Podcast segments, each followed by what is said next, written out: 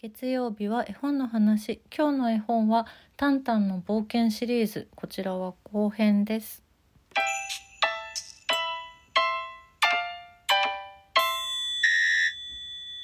はい。本日はちょっと2本立てでまた収録させていただいております。タンタンの冒険シリーズのお話をしております。前編がもう一本ありますのでこれを先に聞くではなく前編から聞いていただけると嬉しいよ。はい。福音館書店から全24冊発行されております「タンタンの冒険」シリーズエルジェ作川口恵子さん役のこちらのシリーズのお話をしておりますけれどもちょっと前編でねあの魅力的な登場人物たちっていう話をしてたらうっかり主役のタンタンの話をルポ記者っていうだけで終わらせてしまったのでまずはそこからちょっと言いたいんですけどまあね周りももちろんみんな超魅力的なんだけど何よりも主人公のタンタンが超魅力的。本当に。あのタンタンはルポ記者なので何ですか？取材をメインにしてこう冒険するんですけどでも必ず何か事件に巻き込まれていくんですよね。でなんかずっとまあ長いことずっといる悪役ラスタポプロスっていうやつがいるんですけど大体そいつが裏にいる悪の組織にこう捕まっちゃったり罠にはめられたりしてで何度も何度もいろんな国で逮捕されたりとかするんだけどでもなんかスノービーとか仲間とかに助けてもらったりあとタンタン自身の頭が切れるのでそういったアイデアでパッとこう何て言うんですか？逃げたり。逃げたり正式に僕はやってませんっていうのがちゃんと通用したりとかっていうもうまっすぐな青年なんですけど何があっても諦めない。あと友達をめちゃくちゃ大切にするんですよね。なんか友達あのあの友達が逮捕されてしまったとか捕まってしまったみたいなニュースを聞いた時にあの子がそんなことするわけがない。僕は国に戻らなくっちゃみたいな。今すぐ電車に乗らなくっちゃ今すぐ行かなくっちゃっていう、うん、やるわけがないっていう。それがね熱いんですよ。熱い男なんですよ。特にその友情という面でやっぱりすごくいいなって思ってるエピソードは「青いハス」に出てくるね中国マフィアの話っていう話もちょっと前半でもしたけどそこに出てくるチャンっていう人がいるんですよ。中国人の少年なんだけどチャンとの友情がねとっても素敵だなって思っていてこれ実はねあの作者のエルジェ自身の中国人の友人のチャンがモデルになっているらしくってうん、ちょっとこのエピソードも本当にグッとくるんですけど若き日のエルジェが出会った中国人の友人なんですけどね晩年でもう一回再会するっていうそういうエピソードもあったりして本当にタンタンとチャンの関係っていうのはエルジェとチャンの関係そのものから来ているんだなっていうのをすごく感じたりしていますそういったあの登場人物が他にもすごいたくさんいますね。まあ、あとカスタフィオーレ夫人とかね。カスタフィオーレ夫人は実際なところ本当に歌はうまいのか。そういったところもちょっと漫画だから、絵本だから想像して面白かったりしますけど、うんまあ、他にもたくさんいっぱいいるんですけれども、ちょっと後半はあの大人向けのちょっと濃いところのお話をしていこうかなさせてもらおうかなと思うんですが、まあ、特に私はね昭和生まれなのでその自分が実際子どもの頃に14冊しかまだ出版されていなかったっていう話を前半したんですけどその頃の「タンタンの冒険旅行」シリーズ今出てるリニューアル版の前の段階ですね。順番が違うんですっていう話をしました。出版された順番が日本はバラバラなんです実を言うと。だから、えっと、昔の冒険旅行の方の順番で読んでいくとあれデュポンとデュボンとはなんか結構仲良かったはずなんだけどここでは敵対してるねなんでだろうみたいなことがあったりとか実はしてたんですね。うん、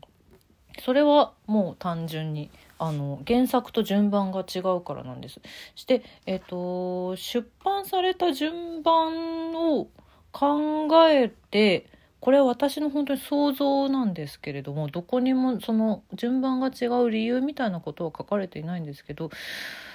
あのこれは当時の福音館書店さんが日本の子どもたち向けに作った順番なんじゃないのかなもしかしてっていうふうに私は想像しています。冒険旅行の時の順番っていうのは実際には7冊目の「黒い島の秘密」から始まります。で私もこれを最初に読んだから「タンタン面白い」ってなれたんですよね。海が舞台ですよね島に行くんですよね黒い島に行ってっていう冒険なんですけど、うん、でその次が同じく海の不思議な流れ海まあ海っていうかうんと隕石が落ちてくる話でもあるんですけど「不思議な流れ星」っていう作品になります。実際の、えーと、原作の順番からは2つ飛ばされているんです。っていう感じで最初に海の話が続いたんですよ。うん、でその後にチベットに行ったりとかなの太陽の神殿の話があったりとかっていう風にだんだんと何て言うのかなこう難しくなっていくというかだんだんとあの冒険の範囲が広がっていくようなイメージがあって最初は海を冒険する人なのかなっていう印象だったのがあそれだけじゃなくて全然全世界に行く人なんだって。最終的に中国にも行っちゃうしそれは当時の私の子供の頃の記憶ね。その頃に出てた最終巻が「青いハス」だったんで、うん、本当はソビエトの冒険から始まってコンゴに行きアメリカに行きそしてファラオの葉巻っていうねちょっとねあのなんだこれエジプトとかそういう感じなんですけれどもそう。なんていうのかな。で、えっと、もう一個言えるのは「青いハス」で初めて日本人が登場するんですタンタンのシリーズに悪いやつとして登場します。うん、これ「青いハス」は実際の順番だと5冊目なんですよ。5冊目で日本人が初めて出てきて悪いやつとして登場するっていうのは、まあ、当時の80年代90年代の日本の感じからいくと、まあ、あんまり好かれる印象がないのではないだろうか、まあ、それはもしかしたら今でも一緒なのかもしれないけれども。うん、とかそういったで「青いハス」は実際はえっと、冒険旅行の段階では14冊目に出版されてるんですよね。かなり後半の方もうもう本当にみんなタンタンのこととスノーウィーのこととハドック船長ビーカー教授のことが大好きになっている段階でやっと青いハスが出てくるっていう。なんか結構これちゃんと計算された順番なんじゃないかなっていうふうに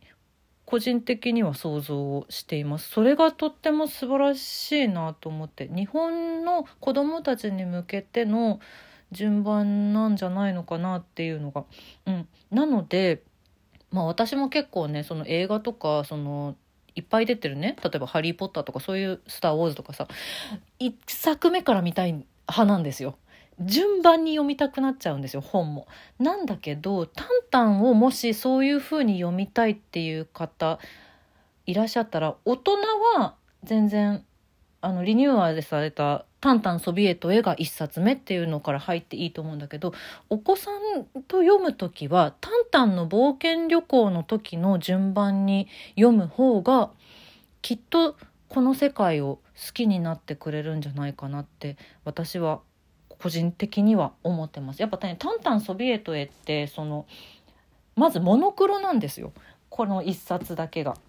でやっと出版することができましたっていう結構その最後の最後までエルジェがそのこの頃はまだちゃんと調べたりとかせずに書いてた部分があるからっていうのですごく渋再販を渋った頃の作品なんですね。でもそれをあのなんだろう海賊版とかが出ちゃうぐらいだったらちゃんと出版しようっていうので出版された最初の一冊目だがめちゃくちゃ分厚いんですけどこっから入るよりも、うん、冒険旅行の頃の順番で子供の頃に出会った方がきっと最終的に全てのタンタンの作品のことを好きになってくれるんじゃないかなっていうふうに私は想像しております。なのでおすすめです。はい。順番に読みたい人はね、うん、どっから読んでも面白いのがタンタンの素晴らしいところだから。でもう一個、えーと、一番最後の巻24巻目「タンタンとアルファアート」のお話を最後にさせてください。これは未完なんです。未完の作品なんです。83年にエルジェが亡くなってその時に完成できなかった作品を、えー、亡くなられた後に、えー、奥様とそのタンタンのプロジェクトチームが相談してあのスケッチとあのなんだ構想というか途中までのこうセリフとかあらすじとかは載ってるんだけどそうそういうので構成された総講集ラフスケッチを集めた総講集なんです。うん、でねこれを見るとあこうやって今までのタンタンが生まれたんだなっていう想像にもつながるし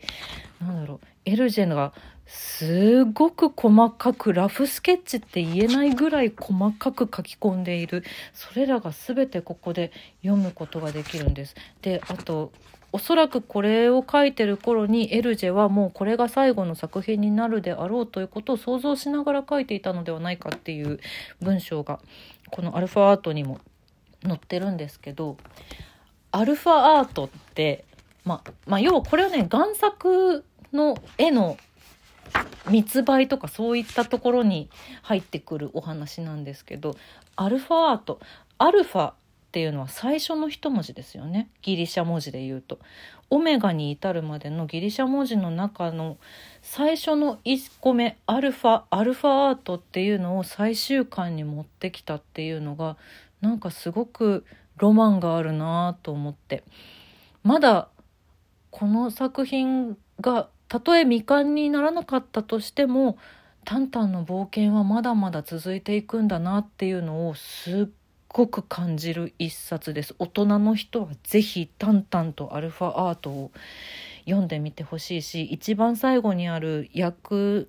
役を担当されてる川口恵子さんの最後の文章が本当に素晴らしいのでここまで逃すことなく読んでいただきたいです。表紙がねラフスケッチでその贋作を見つけた瞬間のタンタンの絵が描かれているんですけどタンタンはこちらから見ると後ろ向きで真っ白なあの四角を見ているんですよ。それがまた新しい冒険を見ているようにも見えるんです。